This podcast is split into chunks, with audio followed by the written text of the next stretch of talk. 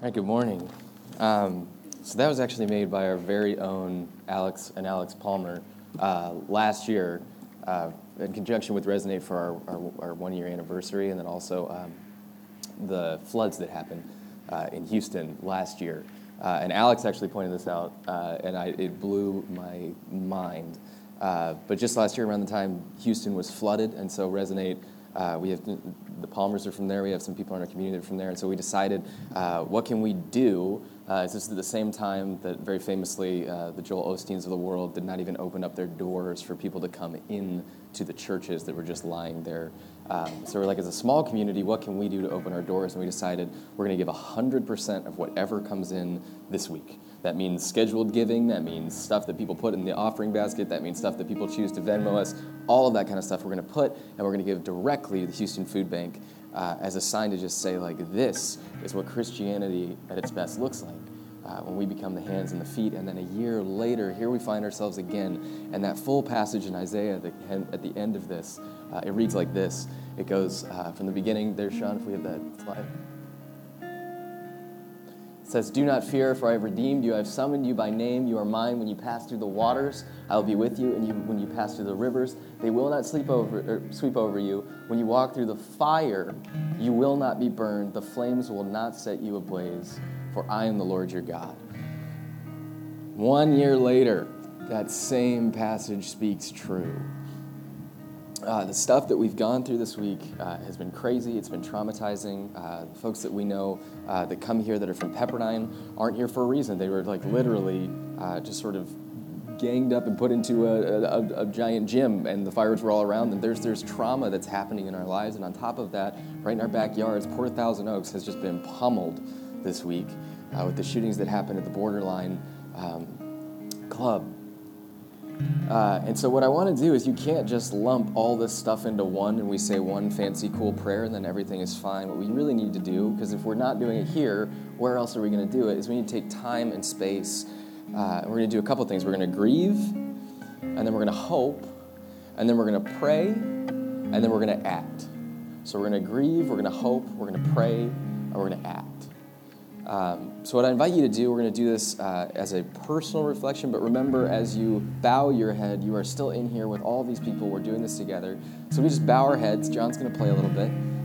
Um, and we're going to separate these two things that have happened. So, first, we're going to pray for the tragedy of Borderline, and then I'm going to leave space for that grieving, that hoping, that prayer, uh, and then that action. And then we're going to talk about the fires. Um, and we're going to leave space for all those things once more. Um, this is something that we rarely do in church, so if it's your first time, um, please don't feel like we're, we're pulling you into anything weird and mystic and crazy.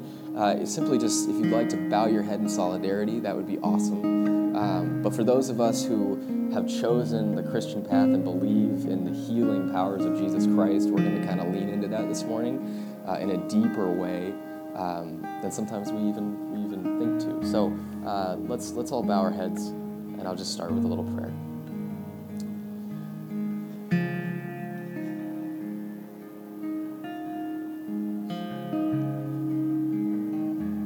Lord, for the students that were at the borderline uh, shooting, for the people that some of them had, had already survived one mass shooting in Las Vegas and were there and lost their lives here, for the hurt that our country experiences over violence that is not ordained by you. For the fact that this is over 300 times this has happened this year, over 300 mass shootings in our country. Lord, have mercy.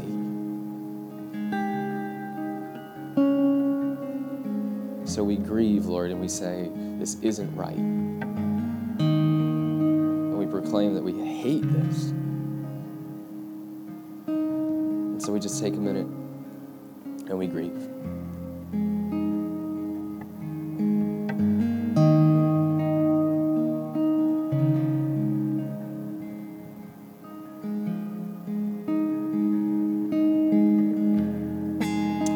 And then, Lord, as you are a God that redeems and reconciles, and that's your job description.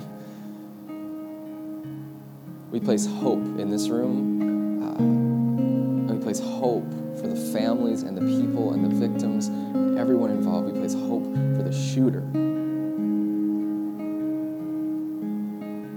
That through you, this can be redeemed and that it doesn't stay bad, it doesn't stay hurtful, it doesn't stay fearful, but we can move this to hope because we believe in what you can do. And so for that, we leave space for hope.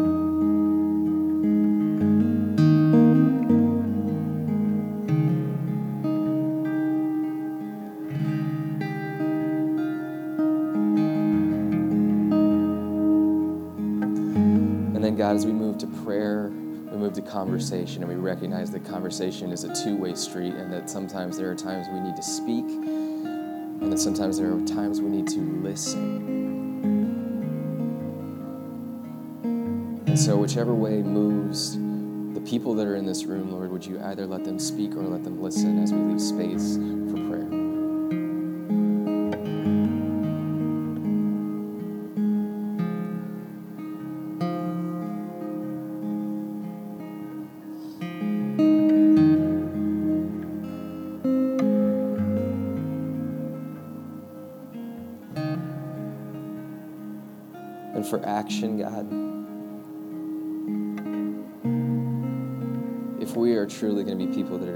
out, we have to stand against violence in any kind of way, shape, or form. And that means getting involved in ways that are controversial, in ways that might hurt. But give us extreme bravery to stand up to these terrible things.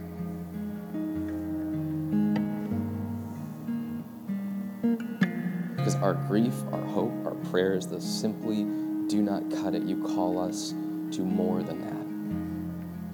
So let us be people that act. And then, Lord, for the fires, for what's going on in our backyard, and literally the backyards of the people that are just over the hill from us, God, the fear, the,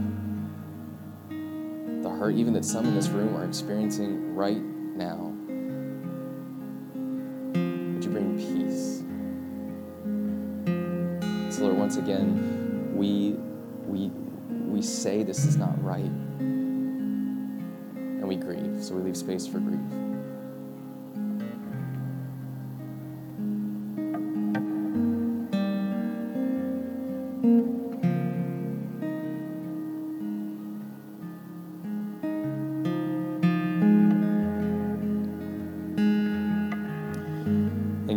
As we go through the anger and the hurt and the turmoil of all of that fear and all of that just, oh, why is this going on? We recognize that almost in the most literal way, for hope to happen is going to be rebuilding. This is going to be a period of rebuilding for our entire county, our entire city, our entire state. And so I pray uh, just, just for creative, amazing ways to rebuild so we leave space for hope.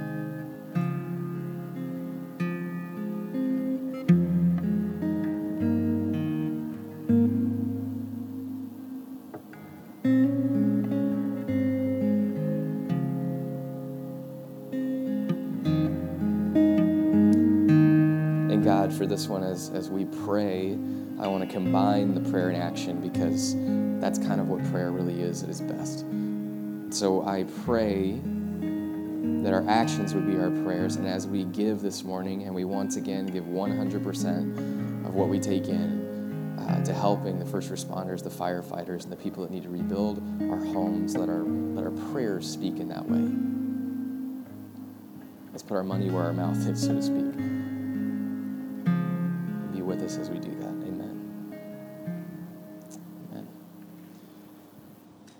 guys for doing that. If that was, yeah, uncomfortable for anyone or just too funky, I'd love to have coffee with you. We can talk through what the heck just happened there. but I just think it's so important that we leave uh, serious space because um, if we're not doing that here, I mean, I just I don't really see the point in, in church in general. So, um, what I want to talk about today is this idea uh, of, of, being, of being sent, of having action. Uh, you see on Facebook and Instagram and Twitter and any social media that you're on, or maybe even the news, there's always that line where my thoughts and prayers are with. Um, but here's the thing that, that can become a glib statement, and it can also become a hurtful statement to people that are like, yeah, you've just been saying that, uh, and nothing's happening. So, what I want to actually talk about is that prayer really is enough if we truly understand what prayer is and what it guides us to do. And on top of that, as we have folks that have driven down to Mexico and have literally been sent to go and build a home, to go and evangelize, to go be there among the people, what does that mean to prayerfully be sent? And then there's this even uglier word right now in our political sphere uh, that's to evangelize, right? The evangelical holds all sorts of strange political uh, double entendre right now, but it's at, at the end of the day, to evangelize and to be sent, both of those things are super amazing and we should embrace them. It's just that we need to clarify what that means. So, I want to go through three different topics this morning that I think in 2018 and 2019 and, uh, and beyond, what I think evangelism looks like, what I think prayer looks like, uh, and how I think that leads us to action. So, the three different things we're going to be talking about are grace, thanks, and mercy. And here's what I really want to get at Mercy always begets grace. Where there's mercy, there is room for grace. And so that's what we're going to be talking through and going with. And forgive me, but I have to pray and get bearings once more. So if you guys could bow your heads, we're going to pray and then we're going to uh, get into what we're talking about this morning. Lord, thanks again um, for your healing power, for just what we're able to experience when we truly come to you with this stuff. Uh, and I pray that as we talk about the topic of evangelism, of grace, of mercy, uh, you be with us. Amen. All right. So, uh, evangelism. If you ever walk into a church, um, you, you, stick around for long enough, you're going to hear a couple Christianese buzzwords, and those are going to be uh, missions so missions would be a couple things. It would be like if we go on mission trips, like we have a group right now doing. It could be just in our local community, like what are we doing to be on mission in the world. But the problem with the word mission is that it implies like that there's some sort of like there's a slight sort of colonization or militant attitude towards it, right? So if we're on mission, then it seems like we're going to be bulldozing right on through. But that's not actually the biblical call to mission. The biblical call to mission is to be carriers of the good news. And this is where we get to this thing evangelism. Evangelism where the original term came from. It's to spread the gospel. And the gospel was a military term. So in Jesus' day, in the early followers of Christ, if you had a gospel, that meant a good news. But the good news was the empire would send out a gospel proclaiming that another territory had been conquered and added to the Roman Empire. Praise Caesar. So, what that meant is that they had gone in and they colonized and they had destroyed and they had gone to war with another territory and they won and they increased the size of the Roman Empire. So, that was good news to them. That was good news to the empire, right? But what the Christians did, the early Christians, is they they co-opted that word. They they reframed that word. And what Jesus did, his one of his first lines is behold the good news. Like I'm here to proclaim the gospel, which in that day the people would have been like, You're here to proclaim what? Like, what are you talking about, man? But that meant there is something expanding, there are new things being added, and we should celebrate that. And so, what the Christians saw was that no, it's not through the military, it's not through like armies, it's not through war that we're going to celebrate. We're celebrating the fact that Jesus is actually the good news. And through Jesus, new creation is happening, and new lives are being shaped, and new lives are being formed. So, now that's the gospel. So, when we evangelize, we are taking good news with us, the good news of Jesus and we're proclaiming it. And what that basically means is we're here to be carriers of good news.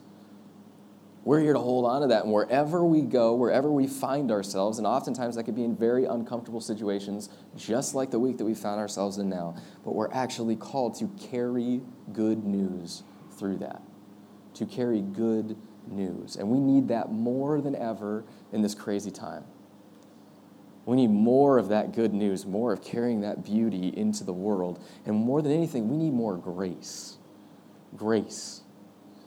And grace is an overused word. It, it's just something that we use a lot as Christians, but grace in, in the New Testament, in the Greek, grace and thanks mean the same thing.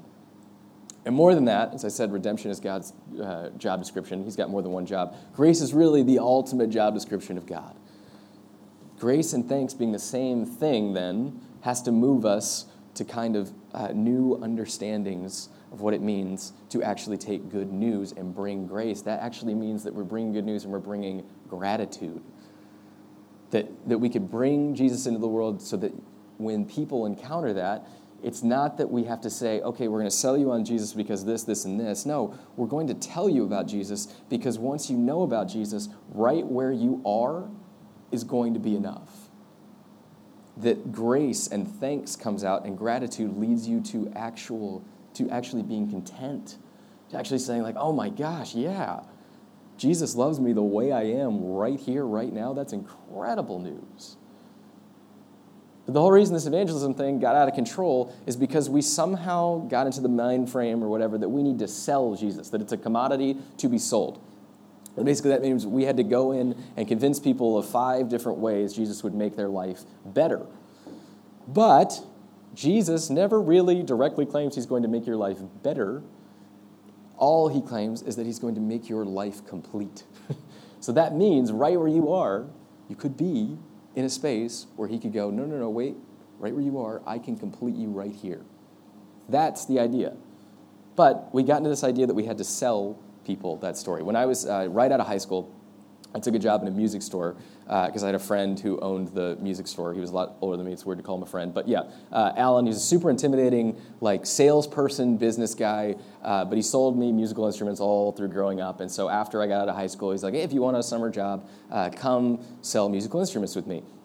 So I came, and he's very scary, but he's also like the Michael Jordan of salespeople. Like if he had a kid with a little guitar, he would be able to somehow go up to that child, convince the child to then pester their parents to then buy the guitar, and he would do this all day long. If someone couldn't close a sale, Alan would simply walk on the floor and he'd be like, hey, would you like to take that home with you today? And for some weird, unearthly reason, they would go, yes, in fact, I do want to spend thousands of dollars on a stringed instrument that's no longer be popular in 2018. Anyway, uh, so he was so good at this. And, and I asked him one time, I was like, I don't understand how you can just, you're not like, you're not, you're not cheeseball, you're not like being a really slimy guy, and yet this is happening for you a lot more than it seems to be happening for other people. How do you convince people to actually buy into something?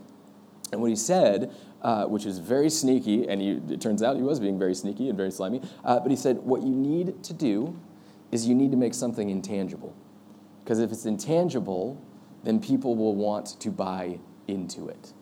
Right? And if you think about that in terms of every single advertisement you see, advertisement wins when it presents you with something that looks intangible, but it's not intangible. You could totally get that credit card out and go into massive amounts of debt to get it, right? But it makes it look like, oh, only a certain select few will have this, and that makes it intangible, and that makes people want to get it, right?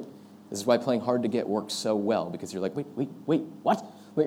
I can't actually, I can't actually control the situation. That's out of my control. I want it badly now more than ever, right? And ads are telling us this everywhere. If you're driving down the road, even to get to church this morning, I guarantee you passed at least five or six advertisements. If you flip open your phone for almost anything now, there's an advertisement. If you want to watch a news story on your phone, go to any kind of news site, click on it, you're going to watch an ad for something before you actually get to the news. If you want to learn how to make, a, say, a new pasta on YouTube, which I tried to do this week, I had to suffer through an ad for a uh, Toyota Tundra before I could actually get to my delicious pasta. You're always going to encounter something, and it's a direct barrage 24 7, kind of just telling you, hey, all of this is intangible. And as much as that awesome pasta you're about to make is going to satisfy you, this could satisfy you more. There's always more. You can always have more.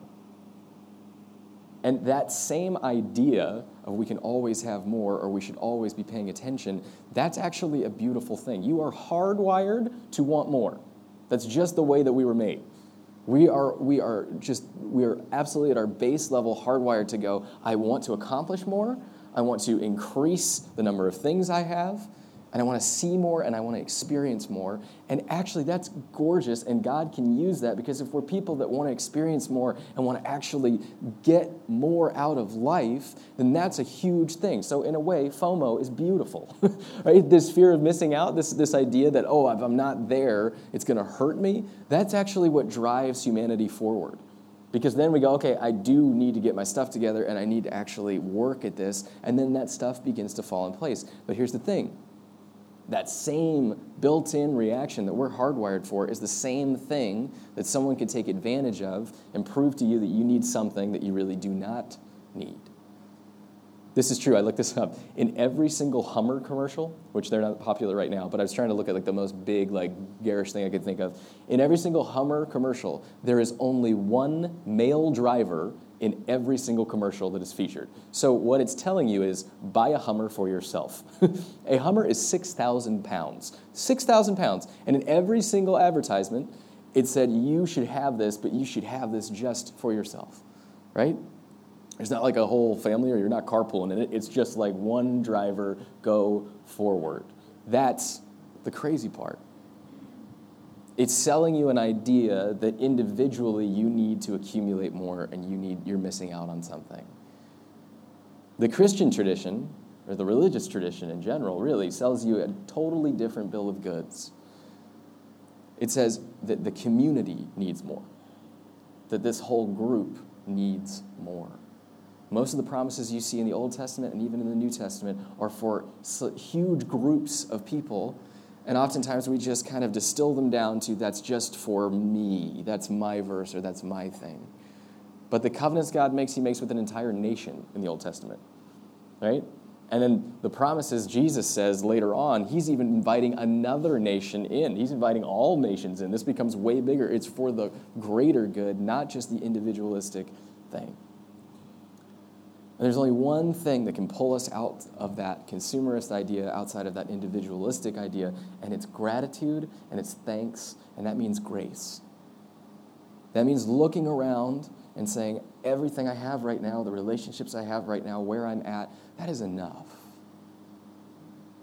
When God creates all of creation, the poetic six days in the, the beginning of Genesis, at the end, he looks around and he says, Oh, this is good in a way, he's just thanking. He's thanking himself, but he's thanking. He's going, This is good. I'm going to proclaim that it's good. It's enough. And then he rests because he knows this is enough. But we're not good at that.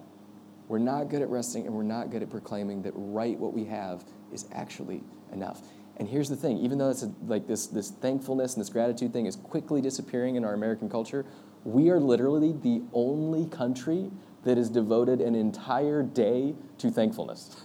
and it's coming up in two weeks. And the cruel trick is we have elections, and then we have a Thanksgiving table with all of our relatives that think nowhere near like us, and those are put two weeks apart. It's America's cruel trick to ourselves. But we have a full day that we have dedicated to look, it's beautiful. Think about this idea. It didn't, but by the way, that's a lot of revisionist history. It didn't start out that great, but let's take it back, right?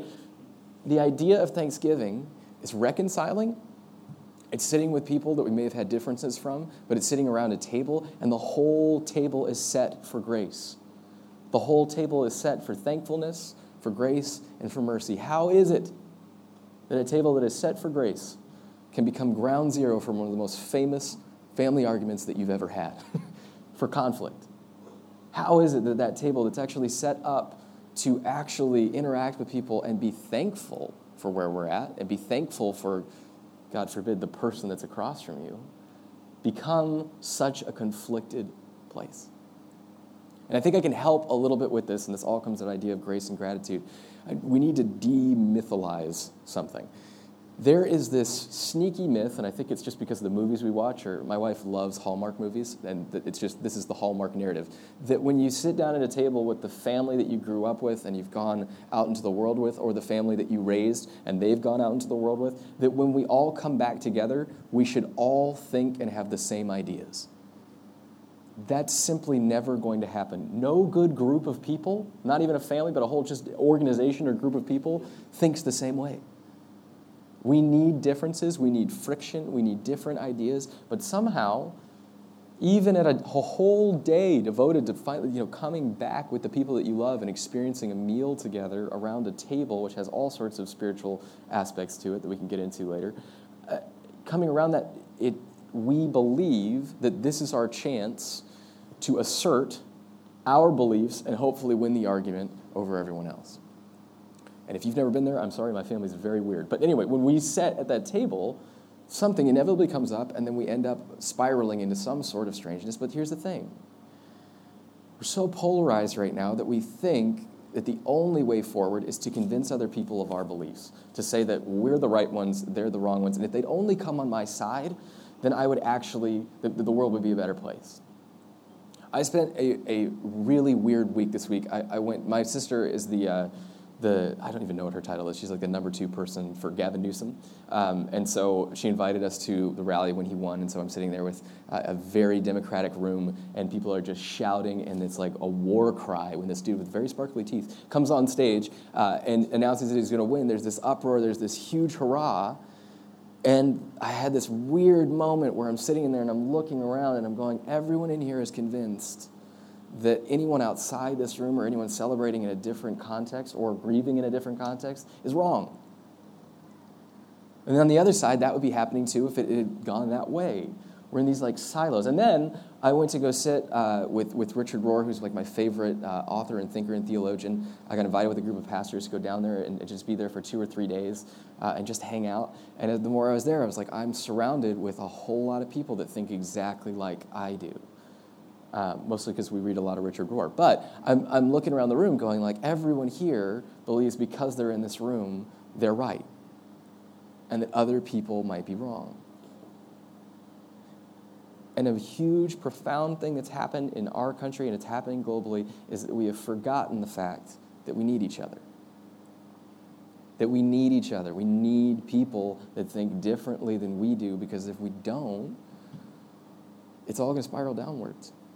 Here's the weird part on both sides, we both believe that the whole thing is going to hell in a handbasket, right? We agree on something, and we need each other to actually balance that out. It cannot work with the pendulum just swinging to one side or the other. It has to come together. We have to realize that we actually do need each other and that this is a Venn diagram, not just two bubbles over here.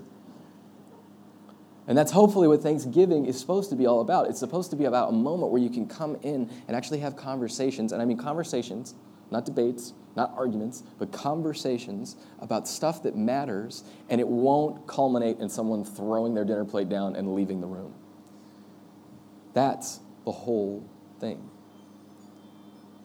Someone had a ring event. Um, when we believe that we're just two separate things, and I'm a Democrat, you're a Republican, I'm a liberal, you're a conservative, or I'm a blank. Just fill in a label. I'm, I'm, a, I'm a plumber, you're a lawyer. I'm a, whatever it is, whatever the labels that we truly begin to think are our identities take hold, then we stop viewing people as people. The number one thing that happened in Hitler's time, he was able to, to convince people, because he labeled them just the Jews, they refer to them just as the Jews, and in that way, he takes away their humanity and he takes away their names. Because if we knew the names of those people, we'd actually be forced to reckon with the fact that they're actually human and that something needs to happen and that we cannot hurt them. But when you can label something and just give it a label and not a name, then you can do whatever you want to it because it dehumanizes it, right? It takes away its human form and replaces it with a label. There's a perfect story that covers the first ever moment of Jesus' evangelism to a new separate group of people and labels. And it's a little bit lengthy, but we're going to read it through. Uh, it's the story of Legion. There's demon possession in this, pigs. It's going to be great. Here we go. Um, start out at the top.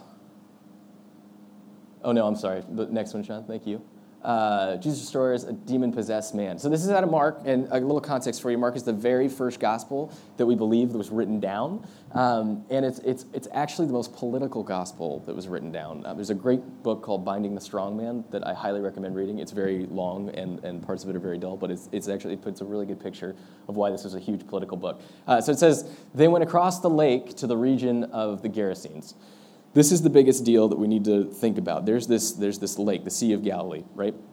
That sits in the middle, and on one side you have the Jewish people, and on the other side you have these people called Gentiles, which means they could have come from anywhere else, but they are not a part of the Jewish people. And so, in a very literal sense, Jesus is now crossing over a body of water, which represents chaos and hecticness, to get to the other side, to for the first time sort of try these ideas and this way of life out and proclaim this gospel, evangelize to these people that are on the other side of the lake, right? That's our way of saying on the other side of the tracks. Like they are over there and we are over here, and the, never shall the two meet. So they're going on a boat and they're going to the other side. Uh, when Jesus got out of the boat, a man with an impure spirit came from the tombs to meet him. This man lived in the tombs, and no one could bind him anymore, not even with a chain. For he had often been chained hand and foot but he tore the chains apart and broke the irons on his feet. No one was strong enough to subdue him. Night and day among the tombs uh, and in the hills, he would cry out and cut himself with stones. So, real fast here, if you are a disciple of Jesus and he's already convinced you to go in a boat, so remember, what Jesus is doing on the other side of the lake is actually very successful. He, he, it's like a country music star that's really good in country, and then they're like, you know what I want to do? Hip hop. And they're like, why would you ever want to do that? He's, he's doing really well over here, but he knows this group needs this, and I need to get over there. So that, that, that's enough for the disciples to like completely like be mind blown. But then the minute you get off the boat and there's this crazy dude from a tomb running down and screaming at Jesus, you're going, we made the wrong choice. Like, we should have stayed on the other side of this lake. Uh, so He's, he's strong enough to break chains. He often slashes himself with stones, and those are very important things to hold on to as we go through this story. Uh, so, next slide, please. When he saw Jesus from a distance, he ran and fell on his knees in front of him. He shouted at the top of his voice, What do you want with me, Jesus, Son of the Most High God? In God's name, don't torture me. For Jesus had said to him, Come out of this man, you impure spirit. Then Jesus asked him, What is your name? Now, this is the most important part of this entire passage. You have an extremely unstable, demon possessed individual in front of you. And here's the thing what would you call that man if you saw him running and screaming? Kneeling at the feet of Jesus, all bloodied up, chains broken. I mean, I don't know what you would call him, but if I saw that and this thing was going on in front of me, I would go, that's a madman. That's a crazy person. I would not ask their name. Right? But Jesus speaks directly to the impure stuff going on and he says, What's your name? And that presents an incredible amount of both care and once he knows the name, and this is an important thing, once we can actually view someone as an individual rather than a label, rather than this crazy person or this demon possessed person that's running over, then we have a chance to actually interact in a real human way. So he says, What's your name? And it says, uh, My name is Legion, he replied, for we are many. And we beg Jesus again, and they beg Jesus again uh, not to send them out of the area. A large herd of pigs was feeding the nearby hillside. So here's a little fun, like historical tidbit for you that it, it worked its way in the story somehow, but I just think it's fascinating. Basically, a, a, legion was a group of Roman soldiers. That was the name of a group of Roman soldiers that likely would have taken over this area. So this demon is calling himself a group of Roman soldiers, and then it asks to get thrown into a large herd of pigs, which there were symbol, symbols for the Roman Empire, and one was an eagle that would proclaim, like, here we are, this is Caesar's. And then one of the military symbols that would have been on their shields was a boar or a pig. So all of a sudden, this demon is asking, hey, we're naming ourselves as a Roman legion and we want to get thrown into the boars. This would make the townspeople very nervous because what's happening here is extremely political. Anyway, that's just a bonus. Um, so, begged Jesus again and again not to send them out of the area. A large herd of pigs was feeding on the nearby hillside. The demons begged Jesus, send us among the pigs, allow us to go into them. He gave them permission, and the impure spirits came out and went into the pigs and the herd, and about 2,000 in number rushed and steeped the bank into the lake and were drowned.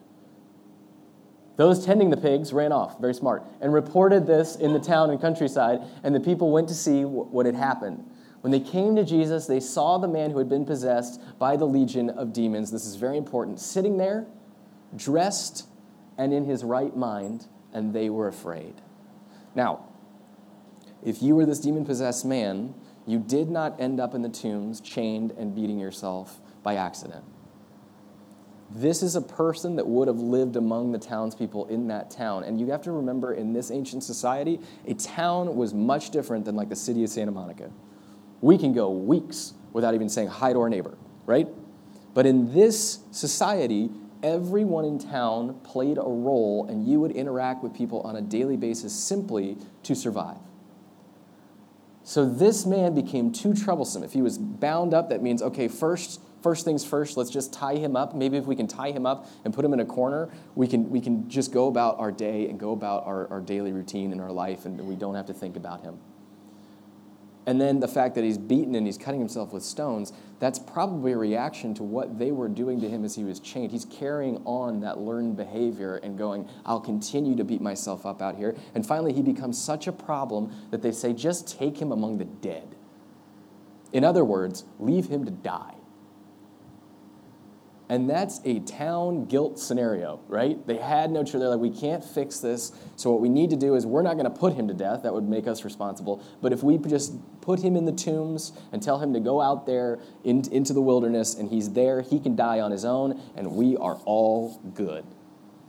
So, what would make you more nervous than anything in the whole world if you, as a town, realized that I put this man way off in a town to ju- or way off in the tombs just to die on his own, basically a death sentence? If you walked up and you'd heard that someone had the power to throw 2,000 spirits into pigs and make them run off of a cliffside, and you see them standing next to that man that you all put there, and he's dressed, he's clothed, and he's in his right mind. What can a victim do if we give them their humanity back? If we give them their power back? If we give them their right mind back? Ooh, all of a sudden, they can tell the truth. They can say, like, think about this as these townspeople are going back, they're thinking in their mind, oh boy, what has he told Jesus? Because if that guy had the power to do that, what could he do to us? There is a tremendous amount of fear because the person that was victimized, that was dehumanized, is now clothed and in their right mind. This is what's going on all over the place in our culture right now. We are giving people back their dignity and they're calling stuff out. And there's nothing more fearful for the perpetrators of those acts than the fact that those people are now given power to speak. That's what good news does. So, anyway, let's continue. Um, they were afraid. Those who had sent uh, it told the people what had happened to the demon possessed man and told about the pigs as well. And the people began to plead with Jesus to leave their region, right? Because they're frightened. Like, please get out of here. Like, we don't want any more trouble. You already did something super political. I don't want to deal with this. Uh, as Jesus was getting into the boat, the man who had been demon possessed begged to go with him. And Jesus did not let him, but said, Go home to your own people and tell them how much the Lord has done for you and how he has had mercy on you. So the man went away and began to tell the Decapolis, which is a, set of cities, uh, how much Jesus had done for him, and the people were amazed. Now, what I find really interesting about this is this is the first person in the book of Mark, anyway, that Jesus actually sends out. And where does he send him to?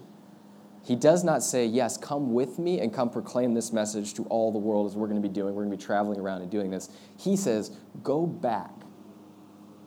Go back to your city, to the people that knew you as this crazy person that, that dehumanized you and remain among them. And here's the only thing he knows about Jesus, by, other than the fact that he can heal. It says, and how he had mercy on you. So, the only thing required in Jesus' point of view for him to go back and to minister to those people, to evangelize to those people, is mercy. And it comes up again when Jesus finally sends out the 12. The 12 are probably sitting there going like, this guy, this guy beats us? What? But the 12 get sent out early on, and they get sent out in a really unique way. Jesus says, don't take anything for your journey, not even staff. Just walk your way into a village and go be the guest of someone as you proclaim the good news, which meant you're a guest, not a host. You're at the mercy of the host. You're at the mercy of the host, and only when you're at the mercy of something is there room for grace. Only when you put yourself in the vulnerable position will that grace shine through. Mercy always costs us something. It does in the case of Jesus on the cross. Mercy is this idea that I will extend mercy to you, but when we do that, it's always going to cost us something. But it's a great privilege because when we extend that mercy, we make room for grace. Think of the story of the Good Samaritan. We'll just zip this one down to like almost nothing. But basically, the Good Samaritan is there's a priest, there's a, man who's gotten robbed, and he's on the side of the road in a region that would be called the wilderness. And a priest walked by, and a Levite, two religious people, and they walk by and they, they look and they pass by. And the reason that they pass by are both for religious reasons and for political reasons and all sorts of things. But if they go and they touch this man, this man is dead, then they become ritually impure and they can't go back into the temple and make their money and do their duty they can't make their money or do their duty, it would cost them something. And for the Samaritan, and this is something we could all use a whole lot more of, the Samaritan who's an outsider, who they both hate each other, right? These are labels. He's labeled a Samaritan. This is a Jewish man. The Samaritan comes and he takes this person and he goes to an inn. And what does he say to the innkeeper? He says, I want to pay for his stay and anything else that you need, I'll be back and I'll pay for that as well. It costs him something to display grace to this man. That mercy literally costs him something. Whether it's monetary or not, the, the Jewish people in this story would have had to sacrifice their ability to enter into the religious stuff of the day. But this one is just, it's going to cost you something if you want to display grace. And if you want to actually leave room for grace, the more mercy we push into the world, the more this place looks like heaven. The more this place actually starts to look and act a little bit more like heaven, the more mercy we extend, the more grace is able to flourish. So, what does evangelism look like in 2018 and 2019? I don't think it's yelling at people. I don't think it's trying to argue with people. I think it has to do with mercy. Where are we declaring mercy with people, with organizations, with institutions? And that may cost us something personally. That may cost us good standing with people. It might cost us actual money. It might cost us whatever. But like, mercy is the only way forward. And that's displayed by this ultimate act where Jesus literally just lays down his life, the greatest thing you can give away for an act of mercy, so that grace might flourish. That's what makes this stuff interesting to me. That's what makes me fired up about the Christian tradition, about Jesus, is the fact that this stuff actually has the power to change what's going on right here, right now. And that we can lean into that. So let's pray. God, thank you. Um, thank you for this morning. Thank you for the ability to talk about mercy and grace and thanks and how those are powerful tools uh, to help mend the labels that we've given each other and to help us come together in sort of a stronger way. Um, I pray over all of our Thanksgiving experiences, and I, uh, I pray over um, the week to come as we rebuild. Uh, let us be people that act. Amen.